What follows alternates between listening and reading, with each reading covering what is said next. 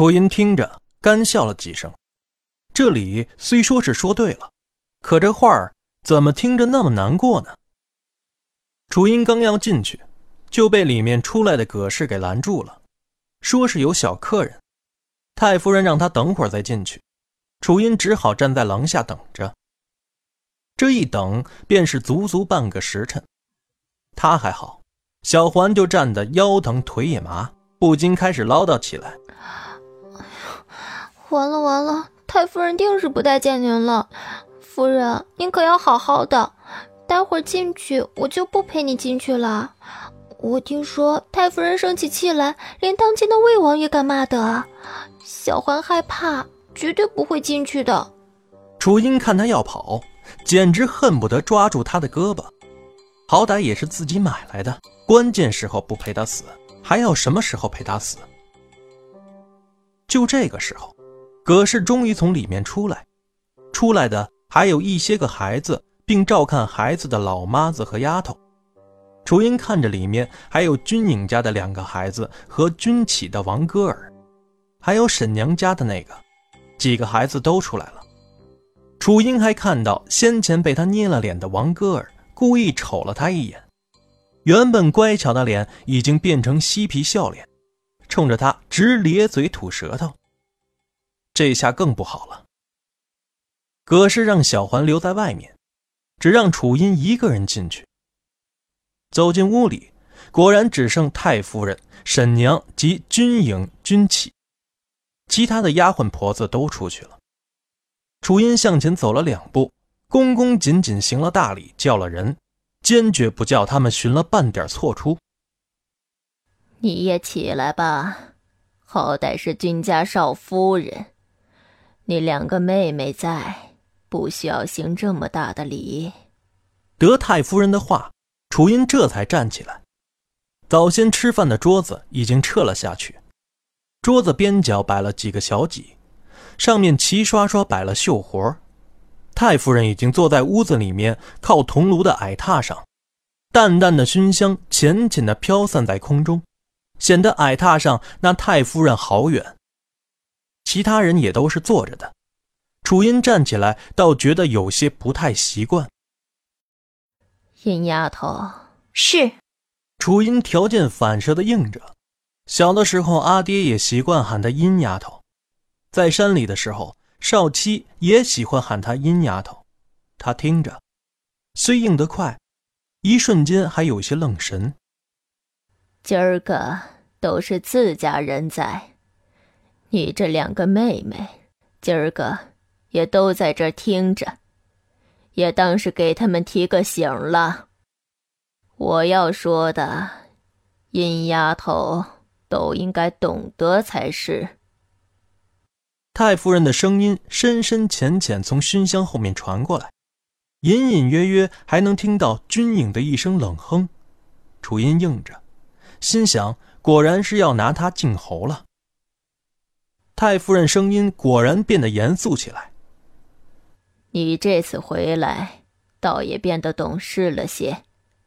这就该是我们君家人的样子。我不管人家的孩子都是个什么样子的，但我们家的，不管男人女人，那就得是规规矩矩、安分守己。前院我不大管了，你们那两个哥哥也都有出息。不需要我操心，但后院我还是要定下规矩。君家的小姐媳妇儿必须本本分分，莫要学其他人的歪心思。说到这儿，已经是略带斥责了。楚音低着头，只能应着。你虽身子不大好，但陷害苏家姑娘的事，却不能不了了之。这事儿若是搁在别人身上头，我一定要把他逐出家门的。你一个刚过门的媳妇儿，定要规矩守礼，你爹娘在泉下也能安心。好端端的却扯到了他的爹娘，他心里一哆嗦，暗暗攥紧了手，让心安静下来。陈氏看着这气氛，实在有些不对，也不敢说话，只默默倒了茶，递到太夫人面前。太夫人接过茶，接了茶盖，却没有喝的意思，只看着站在不远处的楚音道：“殷丫头，你说是不是这个理儿？”祖母说的极是，这件事的确是楚音错了，楚音愿意受责罚。楚音垂了眼帘，浓密的睫毛盖了眼睛。就罚你在厨房伺候两个月，嫂嫂做饭都是你来做。这两个月，每天抄一百张女则，你可有话说？孙媳妇无话可说。另外，不许你再去东院。东院是宣平侯日常起居休息的院子，是侯府最大的宅院。本来楚音和宣平侯结了连理之后，也是住在那儿的。后来因为太胡闹，闯了侯爷的书房，还打碎了书房里的一只黑玉笔洗。虽说那时候侯爷已在洛邑，没在府中，但这事儿被太夫人知道后，还是让孙李氏把他安置到了其他院子。这下可好。干脆不许他再去东院了。话里的意思已经再明白不过。陈氏听着，只觉得自己这趟没有白来。他今儿个来，一是要看看这姑娘到底是个什么模样，二也是来探口风的。原看了太夫人好一会儿，也看不大出来他老人家的态度，只觉得怕新婚才两个月，喜气的热乎劲儿还没过呢。太夫人也无心谈内庄的事儿，当下得了这个风口，至少知道太夫人还是有心的。毕竟这丫头没事，娶进来的事儿也是简单操办的，只怕没有报给上头。君颖听到不给楚音到东院的时候，险些笑出声来。他还想着得了空，定要到苏妹妹那里说上一通，只怕他也是要高兴的。楚音只点头称是，不想再多言。然君宁却想到了什么，轻声朝着祖母说道：“祖母，那嫂子进宗祠的事儿，按照习俗，新进门的媳妇儿要在夫家考验两个月。夫家人若是满意，便会让开宗祠上香请祖宗。进门的媳妇儿一辈子就进一次宗祠，也算是正式成为了夫家人的意思。”若两个月考察不满意，是可以直接让他回家的。太夫人说着也累了，闻言只道：“再说吧。”便把这事搁置了。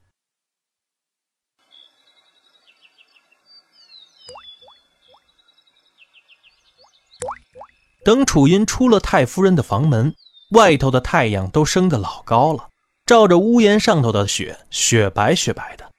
他吸了口冷气儿，只想着好歹是挨了过去。早在廊下等得不耐烦的小环看他出来了，忙跑了过来，瞅了瞅自家夫人的脸色，还算不差。下午的时候，小环从外头回来，把在外面听到的告诉给楚音听。听说太夫人那边又把苏婉叫了去，约么还是说掉池子里那件事儿。肯定把对少夫人的责罚也说了。终归是堂堂苏家的女儿，出了这档子事儿，自是得把来龙去脉理得清楚的，也算是给苏家姑娘一个交代。哼，我也相信夫人你不是自个儿跳下去的，更不是要诬陷她。这苏家小姐看着心软，前些天啊，我还看见她对自家丫头又是骂又是罚的。那丫头我还说过话呢。叫什么坠儿？楚音半倚在藤椅里休息，别个院子都在睡晌觉了，他却不困。此时听到小环说的，便问：“那苏姑娘为何要打骂自己的丫鬟？”小环一边打着一件五色烙子，一边愤道：“嗯，说是坠儿不小心把竹油滴在了她的衣服上，就惹得她雷霆大怒了。”一件衣裳就这么金贵了？衣裳？是啊，我估计着是是那件做给太夫人的衣裳，否则啊，那苏姑娘也不至于发怒的。还有三田就是太夫人的寿辰，破了可不好再补的。你说她也给太夫人做衣裳了？啊？怎么，夫人，你也给太夫人做衣裳了？楚音笑了笑，算是默认了。那衣裳还在大院子那边没送过来呢。按君家的规矩，小辈分的送寿礼都是在大寿前一天晚上的家宴上送的。小环又是惊奇又是担忧，吵着闹着要看他做的衣服，说是怕不如苏姑娘那件，到时候再比下去就不好了。若他看了以后觉得不如，便不如不送呢。楚音闹不过他，只好答应着等晚上送过来给他看。毕竟是刘婆婆做的绣品，她有十足的把握。楚音住的院子虽旧，但阳光却是好，引得满院子叽叽喳喳的鸟叫，有些麻雀也不怕人，甚至在楚音的脚下捉来捉去找东西吃。翻来翻去仍是睡不着，楚音干脆从椅子里坐了起来，对小环提议道：“左右睡不着，我们出去转转吧。”我也好久没到府里各院子走动走动了。他让小环带着转一转，实际上是想熟悉一下地形，也好把那封信送出去。再者，他也想去看看苏婉，看看那个三年不见的姑娘，如今变成什么样了。嘿，早就该转转了，夫人，您以前一刻都闲不住的。嗯，咱们还去大花园里玩可好？那里的十里迎春花开的可好了，您再不去瞧瞧，只怕就没得瞧了。楚音想着，正是歇晌的时间，料想府里的客人们都睡了，逛逛也无妨，便应了。这不逛不打紧，一逛还真有些意外。他没想到，宣平侯府原来是座一主一次并列式院落。横向、纵向都深得很，就一个花园子，居然走了小半个时辰才到。院子与院子之间的跨院也大得很，每个跨院都有用处。还有个极大的院子，里面种满了各色各样、常见不常见的药材，还有些楚音在山里才见过的稀罕草药，也都被种活了，真真奇得很。细问之下。才知道这药房是素太医专用的，有专人打理，一般人都不得进去。那素太医名讳叫什么？哦，素灵山素太医，他呀可是王城里一等一的太医呢。府上主子身体不好，都是他来。我见过一回，真是数一数二的才俊呢。就是整天忙着救人，从来没看他得闲过。小欢说着，脸就红了。故意在一边不让人看见，楚音在心里笑着，便当做没看见吧。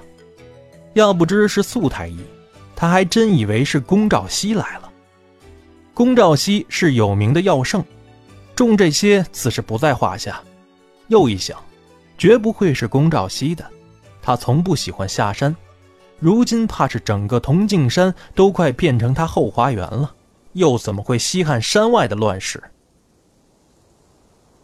到花园子的时候，太阳升的正是时候，有点紫风，却还是暖暖和和的。昨夜下的雪已经被洒扫的人清理得干干净净，唯有两三花叶树叶上能见着一星半点儿。小欢说的十里迎春花，果然是延绵十里的迎春花海。阳光下灿黄灿黄的一条宽宽的路径，一直延伸到前面的碧水湖前。微风和煦的，光是走在花径上，闻着花香都是种享受。这条路上倒是没什么人，还真是闲散的好地方。小环见左右没人，便小心翼翼折了枝花，编成花环戴在夫人头上，又编了只自己戴着，玩的正是兴起呢。楚音陪着闹，眼睛却是一刻没闲着，忙着记录。走了会儿，隐隐便听到水声，轰轰的，应该是风吹湖面的声音。再走了一会子，眼前渐渐显出一片湖面，竟是越来越大。站到前面，不由轻叹：这侯府家的院子到底是有多大呀？竟有这么大的一片湖。湖上建了水阁，一直延伸到湖心，风一吹，波光粼粼的，很是壮观漂亮。夫人，听大丫鬟和老嬷嬷们说，这是侯爷最喜欢待的地方，以前经常在那儿看书的。说着。小环又不无遗憾道：“嗯，可惜了，侯爷前些天又出去了，不然这会儿说不定还能在这看到他呢。夫人，您和侯爷到现在就见过一面，这样下去还怎生了得啊？”这不说，楚音倒还真没注意，两个多月前他与宣平侯完婚，结婚当晚他去洛邑了，两个月后才回来。可惜那时候他已落水去了姑苏，等他回来，宣平侯又出去了，当真是忙得很。夫人，难道你就不担心吗？楚音有些疑惑，担心什么？小环倒真有些着急了。呃，夫人大概还不知道，我听说侯爷不经常在府中的。侯爷小的时候啊，去了洛邑念学，一直都未曾回来过。直到五年前才又开始回来的，可每次回来只是小住，两三个月就又走了。欢迎收听下一集《遇见苏婉》。